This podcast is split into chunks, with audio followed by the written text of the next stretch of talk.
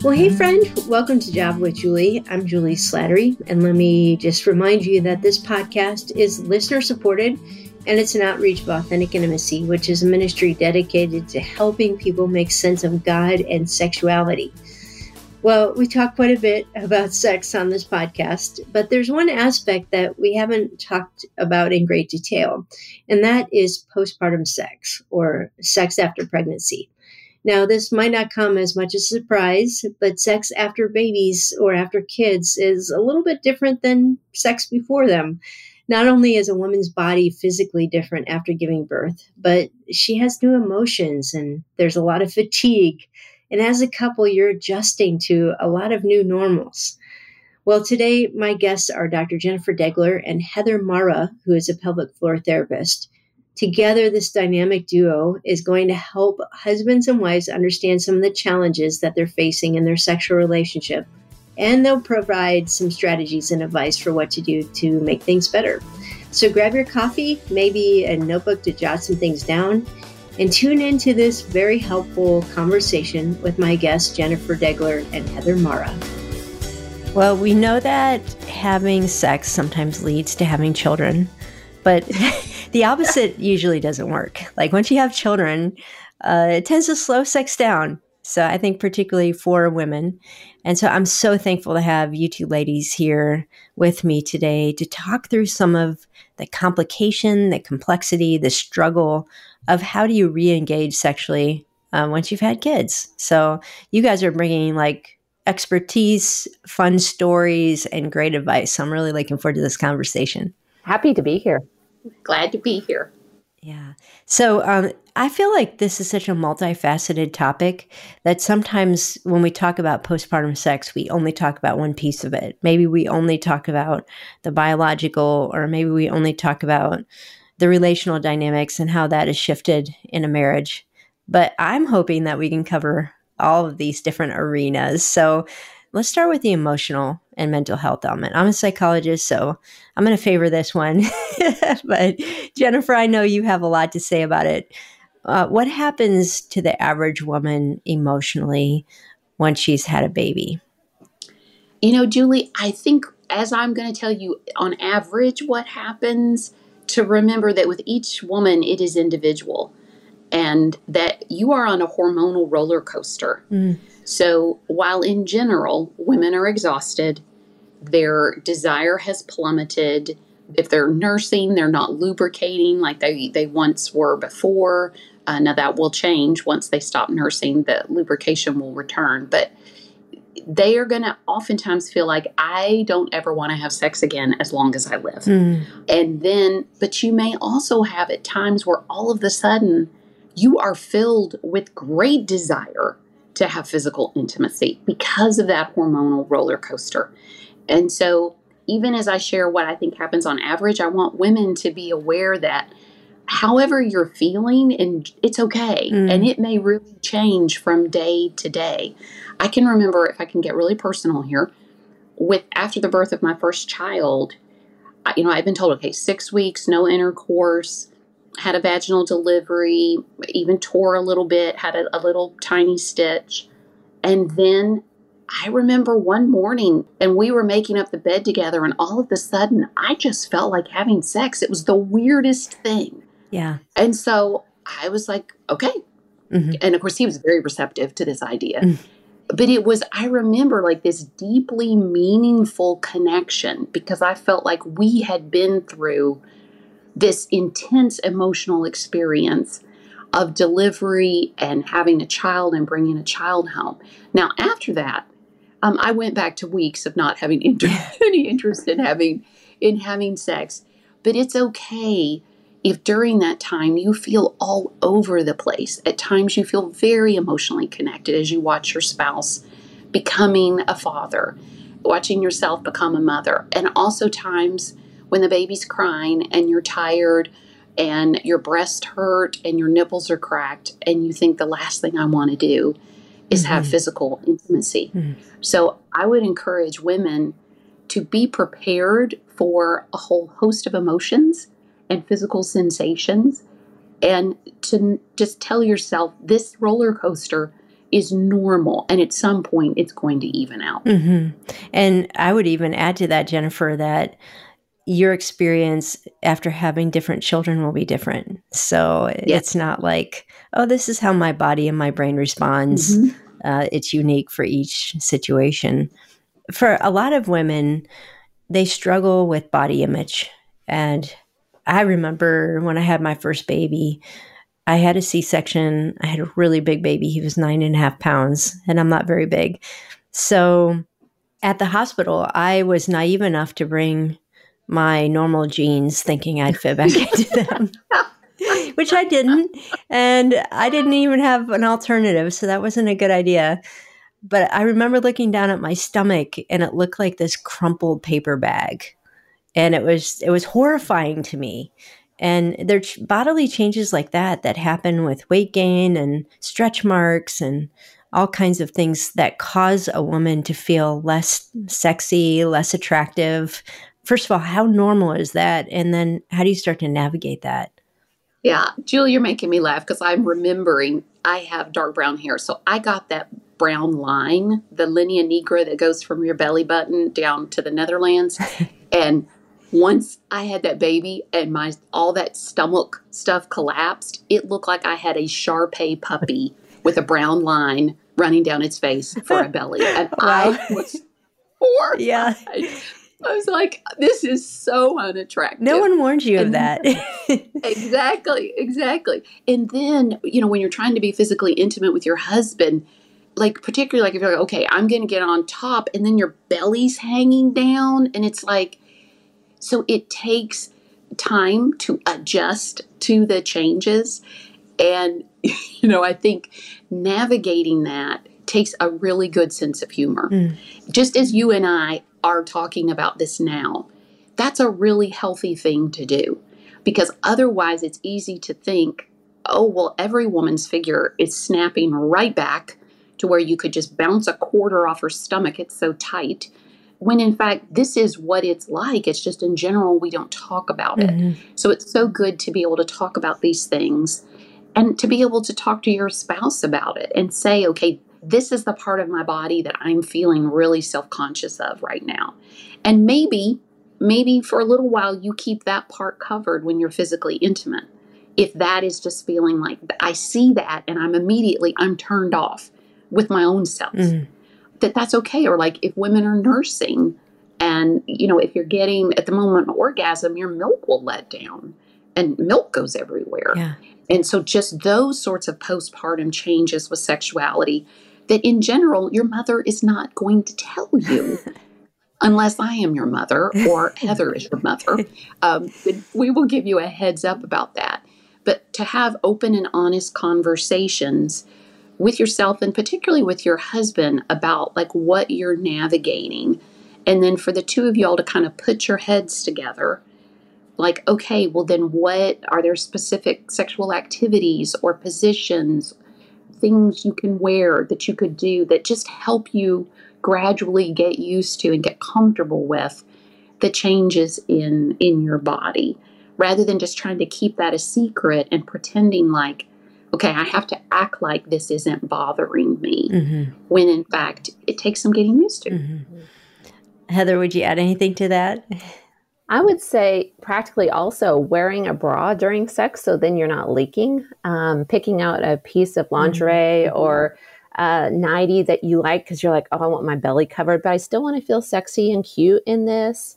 Or do I want the lights turned down? Because right now I'm just not comfortable with that. You know, this could be a journey of intimacy mm-hmm. getting back, but right now, for me to participate and let go, um, can you please not, you know, um, look at me fully or communicating and saying, I am highly sensitive about my breast and my belly right now. So, can you make sure that we don't make any jokes about this? Because I will take it very, very personally. Just hopefully your husband will be sensitive, but this is the first time for them. So they might think it was just a joke. And you're like, yeah. no, no, no, no, this is not a time for joking.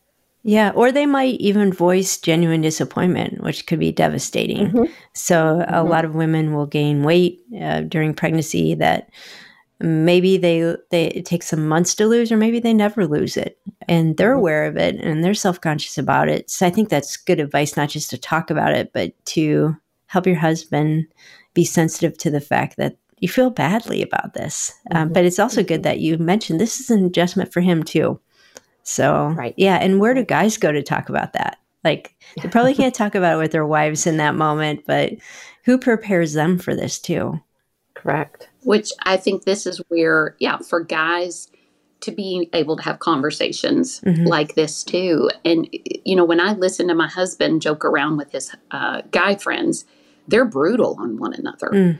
You know, if someone is bald, they call one another baldy. Mm-hmm. If someone is overweight, they call one another tubby. Wow. So they don't have the same sensitivity often mm-hmm. to humor about a changing body. And you know, I appreciate Heather's point of, you know, being honest with him about this is where the line is. Mm-hmm. I, and right now, I just, I can't make jokes about this. Even if I reference this, please don't try and lighten my mood yeah. by making some kind of a joke. Mm-hmm. Yeah, I remember my husband when I was super insecure about my stomach because he he that was the one thing that he would always tell me he loved about me. Like he's like, I love your tummy, you know. And so when it turned into that brown paper bag, I was like, oh no, that's gone.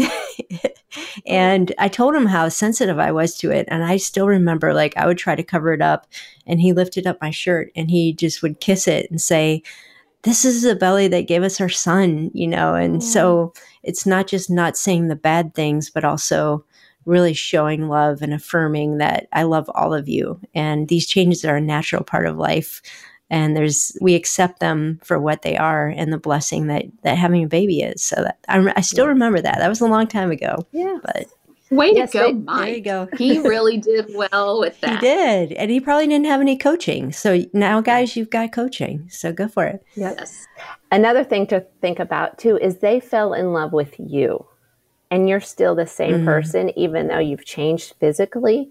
And men, when they're aroused, their brains shut off. So you're still thinking about your belly and your boobs, but they are completely engrossed in the sexual activity at that point too. So don't think that their mind is mm-hmm. like, look at her belly and that type of a thing too. So we mm-hmm. come at this differently as a female and male perspective too. Yeah. Boy, that's a good point. Another aspect of the emotional and mental health for a lot of women is postpartum depression. I've had three sons, and during one of my pregnancies, I did have postpartum depression. It was the third one. So I wasn't ready for it, expecting it. I don't even think I realized it when I was in the middle of it. Um, how common is postpartum depression? And how do you know you have it? Like, I think a lot of women don't even realize that they're experiencing it. Estimates are, I think this is really interesting. Over 50% of women will experience their first episode of depression after the birth of a child. That's not saying that 50% of women get postpartum depression. That's just speaking to how the act of being pregnant that that really puts a woman at risk for developing depression. Mm-hmm. Um, there's something about those chemical changes uh, combined with um, sleep deprivation, combined with just all of the things that happen.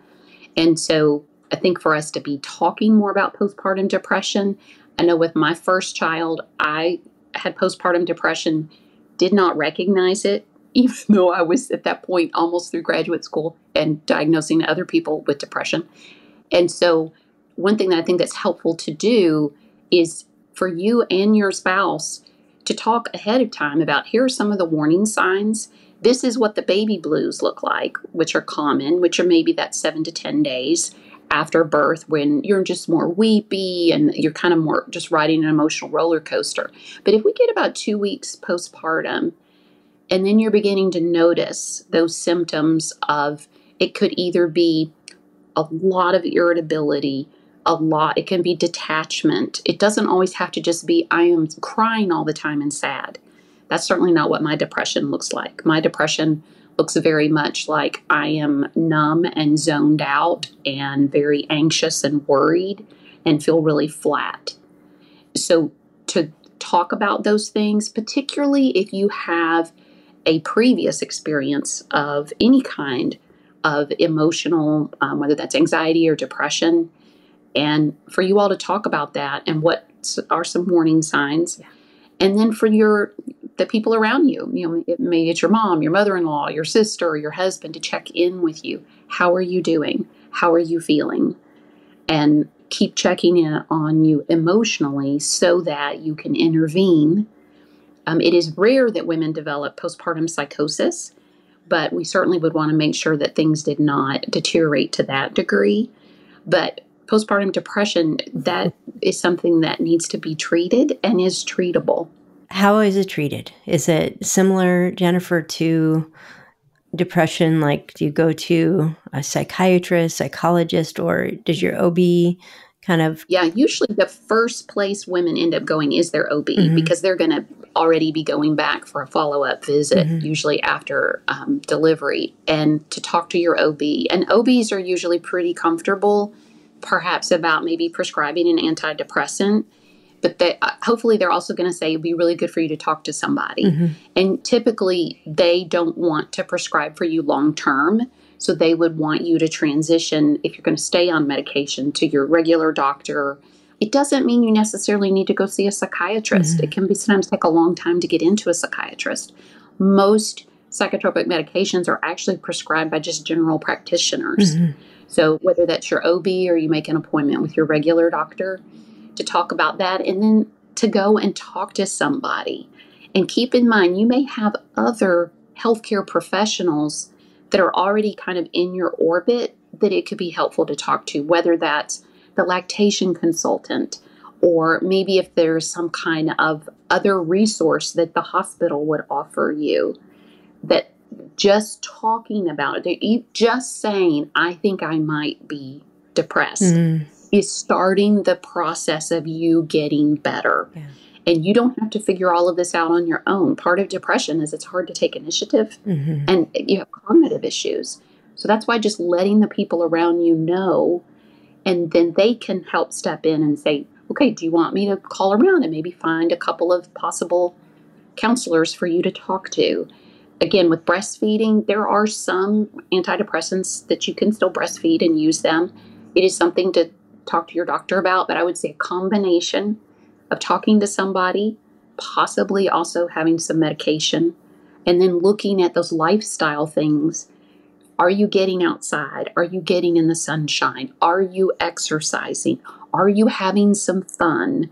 Are you so socially isolated you can't help but get depressed? There's a huge link between mothers that are isolated and mothers that get depressed. Mm-hmm. Um, so there are a lot of lifestyle things that we can look at as well yeah. to help nip that postpartum depression in the bud. Mm-hmm. Yeah, when I think about my experience of going through that, my baby was born in February in Ohio. So you're not getting mm-hmm. outside. It's long gray days. And also, I had two other little boys. So I was so overwhelmed and not sleeping. And so I wonder how much of it even in addressing it is also sort of activating your support system. So, mm-hmm. because as you said, you can't think clearly, you can't problem solve, but having friends and family members that can help with childcare, you know, just simple household tasks like laundry, cooking, you know, people will bring you meals for the first week or two, but we're talking, you know, two, three months into this, you could still be struggling. Yes. And being willing, oftentimes we're not willing to ask somebody to come and like, will you come and just take care of my child or my children so that I can go work out? Mm-hmm. We feel like I have to be going to the doctor mm-hmm. in order to ask for something like that.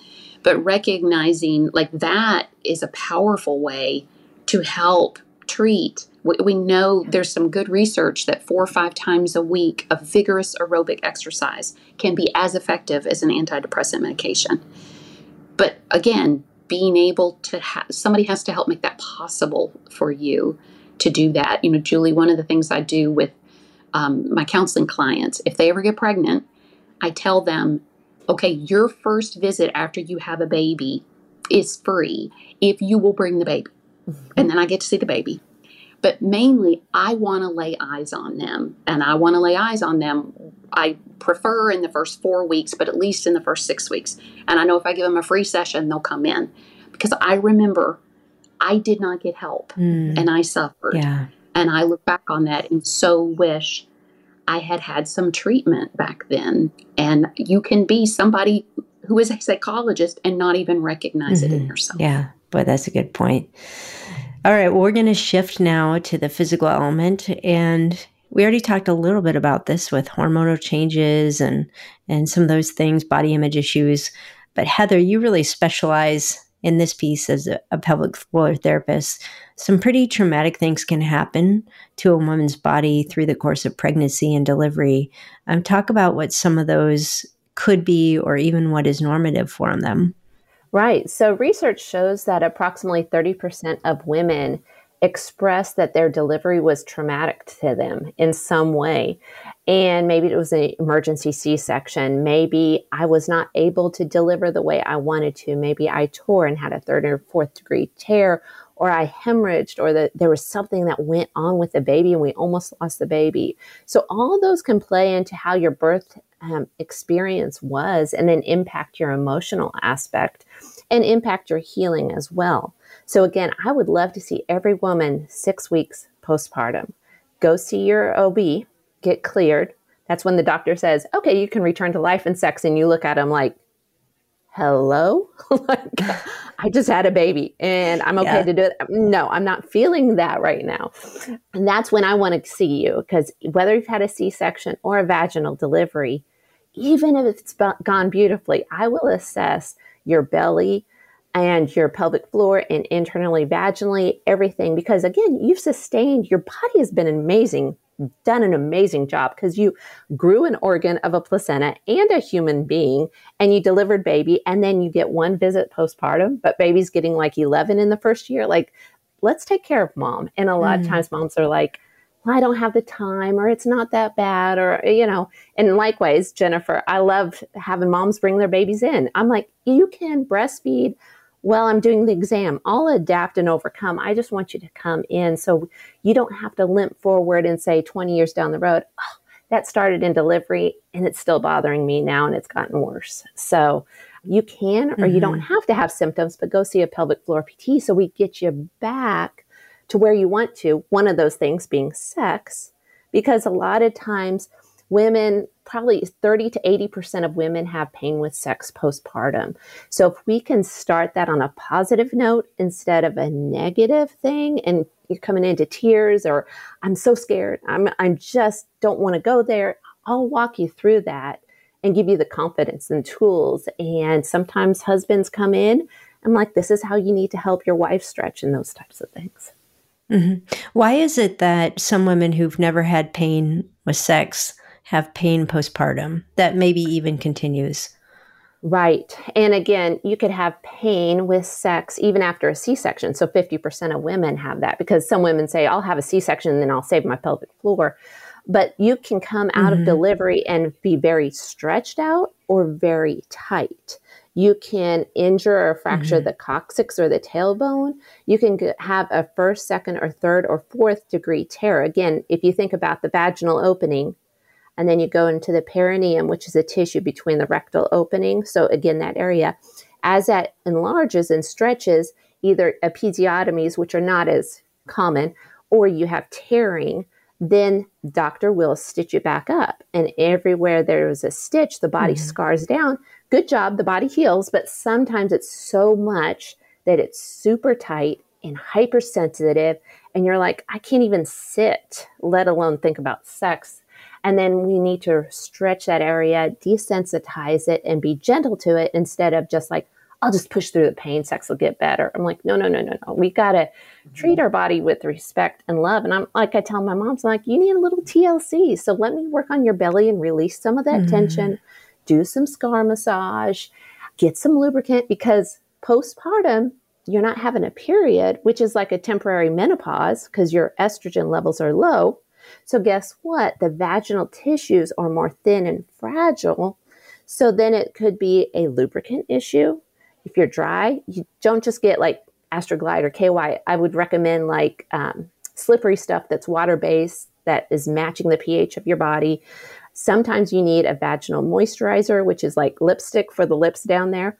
Or sometimes you need to ask for a mm. vaginal estrogen cream that would actually regenerate the tissue. So, again, that's kind of like coming to the pelvic PT and your OB together. We can work on this together. And sometimes, again, not to scare you, but mm. sometimes even we work on it and there can be granulation of the tissue. And you're like, that little knot right there at six o'clock, it won't go away.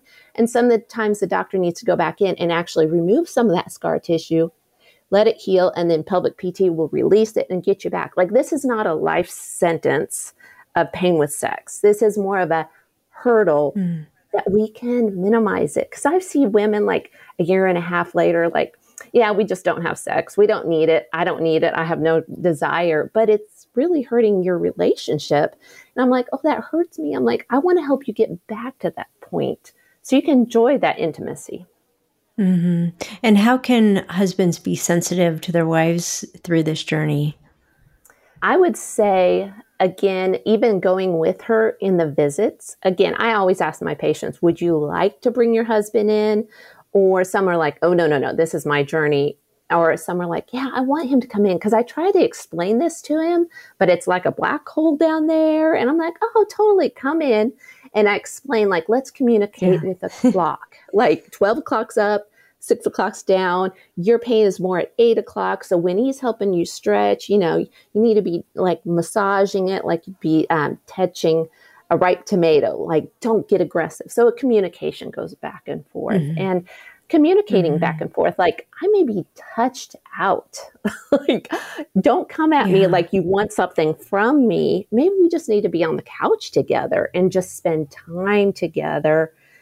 But even if we're not having intercourse right now, that doesn't mean we eliminate all intimacy and connection as a husband and wife because that's so valuable because he doesn't want to be part of the problem. He wants to be part of the solution. So a lot of times I tell my mm-hmm. women, trust me, he wants to be part of the solution. So if you involve him, then that can be a lot better too. Yeah. Heather, you brought up being touched out. And yeah. I think a lot of moms feel this way. Like somebody needs my body all day long, whether it's nursing or changing diapers or a preschooler just clinging to me. And I feel like when my husband comes towards me for sex, it's just another demand. It's somebody else who wants my body. Uh, how do you shift out of that frame of reference uh, and not get into just, oh, I have to do this just like I have to do everything else in my life? And really re enter into intimacy as something that can be sort of a safe haven for you too. Mm-hmm. Well, I think it goes back even outside of the bedroom. So, have you gone out on a date together postpartum? And again, we just had a couple in our Sunday school class. I'm like, Have you gone out on a date? And they're like, No, we haven't. I'm like, Bring the baby over. I'll keep him. But one rule you can't talk about the baby. It's just about the two of you. And it's like, oh my goodness, can we talk about that? Start reconnecting outside of the bedroom, flirt, have fun, think back to, oh yeah, what was it like dating? Like, this is a new place. And this could be after each pregnancy and delivery, it's a new place. So start back there. And then it goes back to touching, sensate, focus, touching, like, where do I like to be touched? I think, I know, I think about one of your dares, Jennifer, where you put a, a stamp at different places and he has to find it blindfolded kissing you. And that can be a fun thing where you're just like oh i love it when you kiss my back of my neck but don't touch my breast right now because for me in my mind mm-hmm. that's breastfeeding. That is not sexy for me. You know you just kind of like this is where we're at and let's play with this. And i think those are a couple things that could help. I love that heather and I would just follow up by saying, I think for women to, you know, we think all day long, you said, you know, Juli, you said somebody wants something from me. And so then uh, sex with my husband can feel like another demand. He he wants something from me and I have to give. I have to give this to him. But to change your mindset, and, and this does require some conversation with your spouse to talk about this is a time especially when she needs to be a recipient and for him to approach this as I am going to bring her pleasure and to even ask, What would bring you pleasure tonight? And not to be thinking of, oh, yeah, and it's going to involve your genitals, but to like, what would feel pleasurable to you? Would you like me to brush your hair? Mm. Would you like me to give you a back rub? Would you like me to rub your feet? And for her to be able to really receive without the expectation that she is going to also has to perform sexually and to do something for him, to give him an orgasm in some way. Because then that can just feel like when we start out with that expectation, okay, he's going to rub my back, but at some point, I have to, you know, do some sort of sexual activity so that he can have an orgasm. That can just shut her down from the very beginning. But if it's more about, I am going to, res- he just wants to pleasure her and give her sensations in her body that feel good with no expectation. Now, something may arise in her, and she may be like, I think I might like to do a little bit more. But there is truly no expectation of that. And that otherwise, over time, what we begin, we can, can happen is with women, we begin to associate that it, this is just something on my to do list. And it's like number 58 to me, you know, behind brushing the dog's teeth and we begin to make that negative association. And so the body will begin to armor up as soon as there's he even like pats us on the bottom and we're our body is armoring up because we're like I don't want this. And so that's why, you know, couples, I appreciate what you said Heather about having that conversation, going out together, but also realizing you all have never done this. You've never navigated having a child before. And even if you've had a child before, this may be the second child, and you've never had a second child before.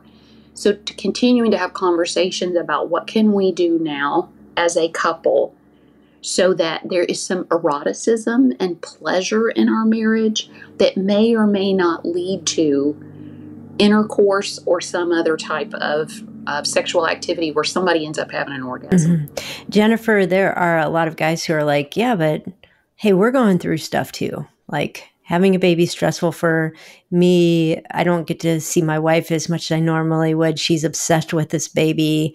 My mother-in-law has been living with us for a month, whatever it might be. And they're listening to this saying, well, what about me? Like, what if I want the orgasm and need that? And a lot of young men in particular aren't at a place where they can even say, yeah, I could do that for my wife and just minister to her during the season. And I would say that is, um, they might surprise themselves in terms of, you know, we, we tend to rise to the level of our expectations. And if we have been programmed by culture to believe sex is this driving need and I will die without it, no one ever actually ever died from not having sex. However, I do hear the men out there saying, "Oh, but this I, mm-hmm, I want this," mm-hmm. you know. And so I encourage couples what would it look like even if you got a hotel room in town? Like you could get one on Priceline at the last minute, and somebody kept the baby, even if it was for like three hours. So you feed the baby, you know, you nurse the baby so that your breasts aren't rock hard. And then you go to this motel, or not a motel, a hotel, and you all have three hours where you're in a novel place. Mm-hmm you're not going to be interrupted. Someone else is taking care of the children. And you all can really have time to laugh, talk, maybe you grab some food, bring it in with you, and that you do have sex. Um, what, whether that's intercourse or some other type of sexual activity. And just ha- even if you did that once a month, just knowing it goes, it helps so much it helps a husband so much to see that his wife is trying mm-hmm. and is prioritizing this. Mm-hmm. And let's remember, in 20% of marriages, she's the one with the higher yep. sex drive. Mm-hmm. So it can also go the other way where he's not interested. He's fatigued, he's stressed out, and she needs that physical touch and that physical release. So I would encourage couples like be willing, just like it can feel like a bold move to actually call a pelvic floor physical therapist. And Heather, I love this idea that that is just something that you do after having a baby. My goodness, if we were in a car wreck and we hurt our leg, we would expect I'm going to have to have some PT because my leg has just been through something very traumatic. Well, pushing a baby out of your vagina or having a C section is traumatic. Mm-hmm. It's hard on mm-hmm. your body. It's a wonderful idea of just saying, okay, I'm going to do something novel, like actually get this checked out. Mm-hmm. Same with our sex life. We're like, I'm going to do something maybe we've never had to do in the past. Like, let's go to a hotel here in town for a few hours and see if we can't jumpstart our sex life mm-hmm. again. And the one of the things I love about that suggestion, Jennifer, is that it gives the person with the higher sex drive, you know, postpartum, it, it very well may likely be the man. It gives him a, at least I know we're going to connect or have sex on this date. So I don't yes. feel like I, I have to keep asking and checking in and, and proposing it. So it kind of gives him a, a time on the calendar that he can look forward to and as you said, it shows that even though this is difficult, your spouse is making the effort. So that's mm-hmm. a great suggestion. A lot of women genuinely feel like before the baby, before pregnancy, I had a high sex drive, I enjoyed it. But ever since having the baby, like I just have no desire. It might be hormones, it might be exhaustion, it might be some of the other things that we've mentioned that physical pain or relational conflict uh, but let's talk specifically about what happens to a woman's libido as she goes through pregnancy, uh, giving birth, and then nursing. How might that change even for a long season? Well, Heather alluded to what happens to your hormone levels, and particularly if you're continuing to nurse the baby, particularly exclusively breastfeeding, your estrogen levels plummet to basically kind of like what it's going to be like during menopause. And if you're also while you're nursing, your oxytocin levels are up there. And bottom line, what kind of happens in terms of hormonally is you may feel fond of your husband, but not particularly amorous towards your husband. So there, you know, you're you're getting this a lot of bonding hormones, but there just isn't that revved up, amorous, ooh, I feel sexy kind of feeling. And this is where for a couple to understand that because there can be a lot of confusion where a husband is like, I don't understand. You don't want me anymore. They can, I've even had women tell me their husband is offended that they need to use lubricant after they have a baby because he's like, if you were attracted to me, you would lubricate.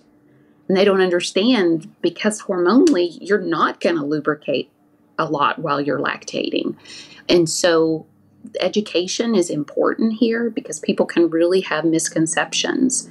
And to understand this may be a season and over a wife's lifespan, there sexual desire, there are seasons where you have more sexual desire and seasons where you don't.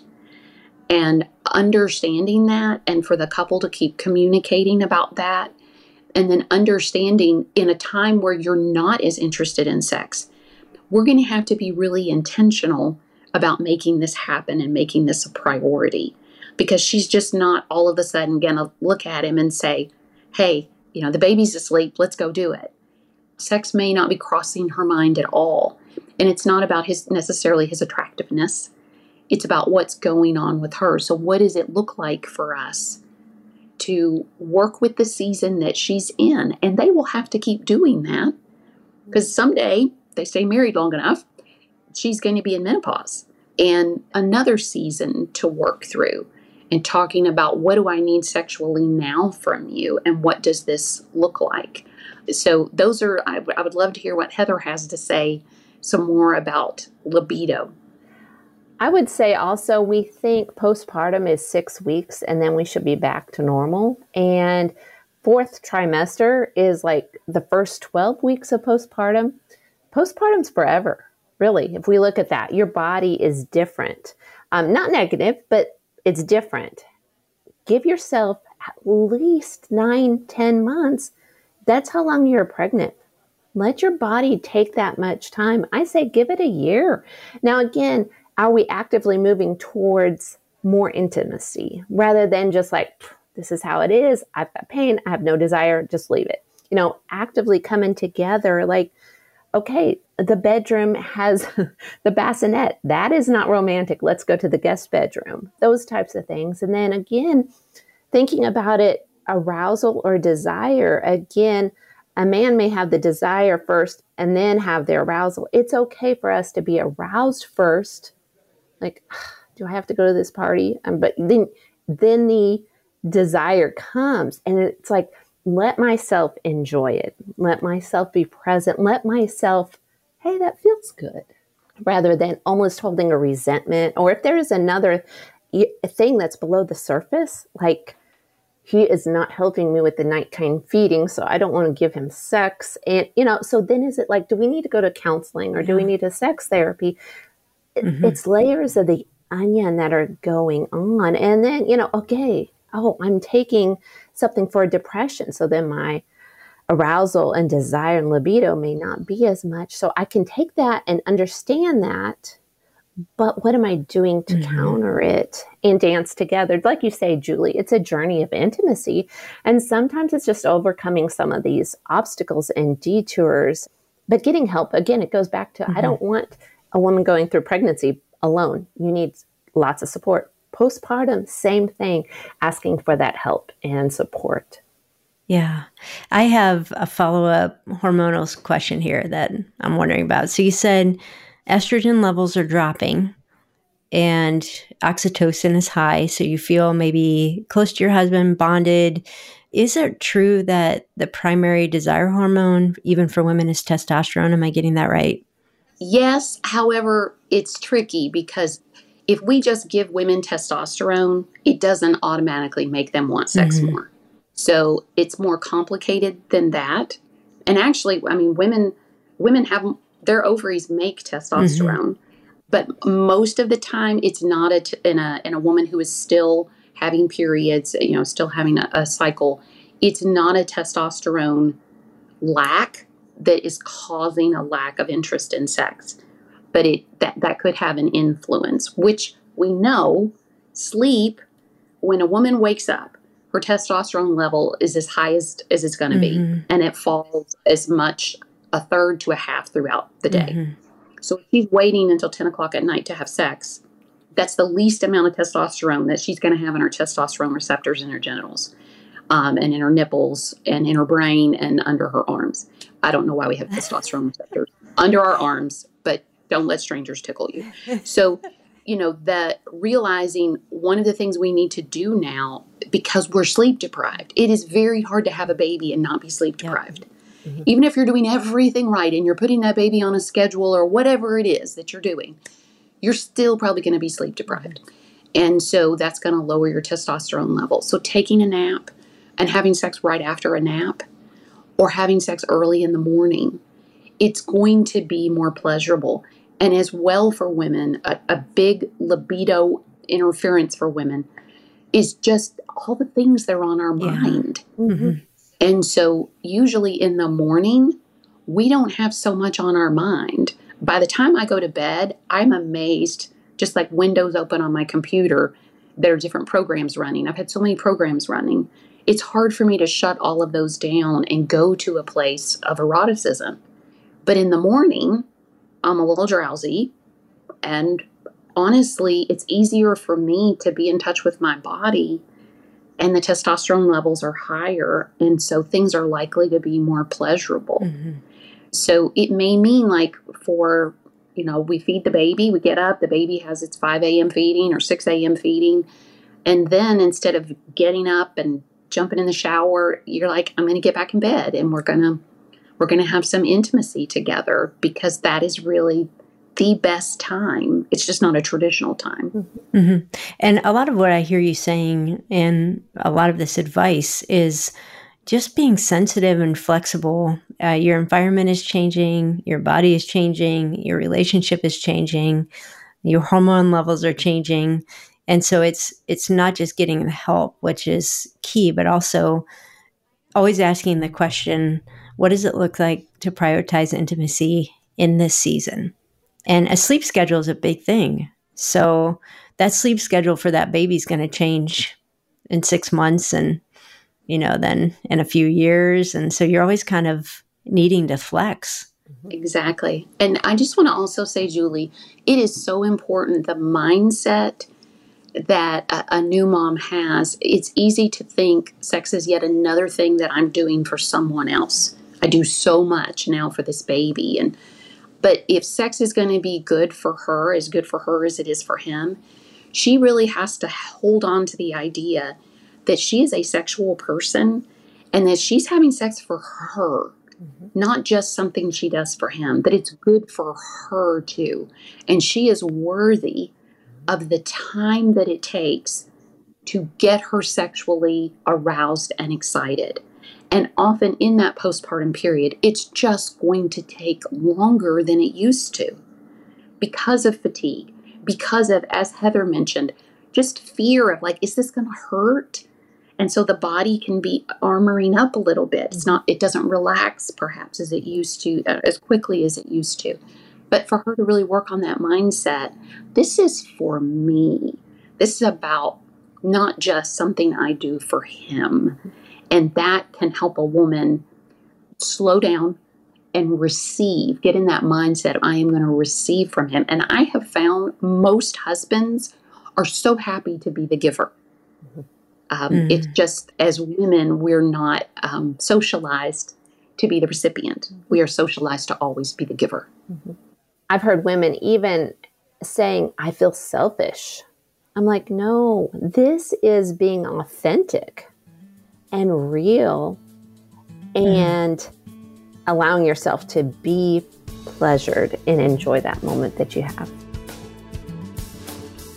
Well, human bodies are complex, right? I mean, women's bodies specifically are capable of incredible things, and it makes sense that there might be some challenges to overcome when it comes to developing a new normal after pregnancy.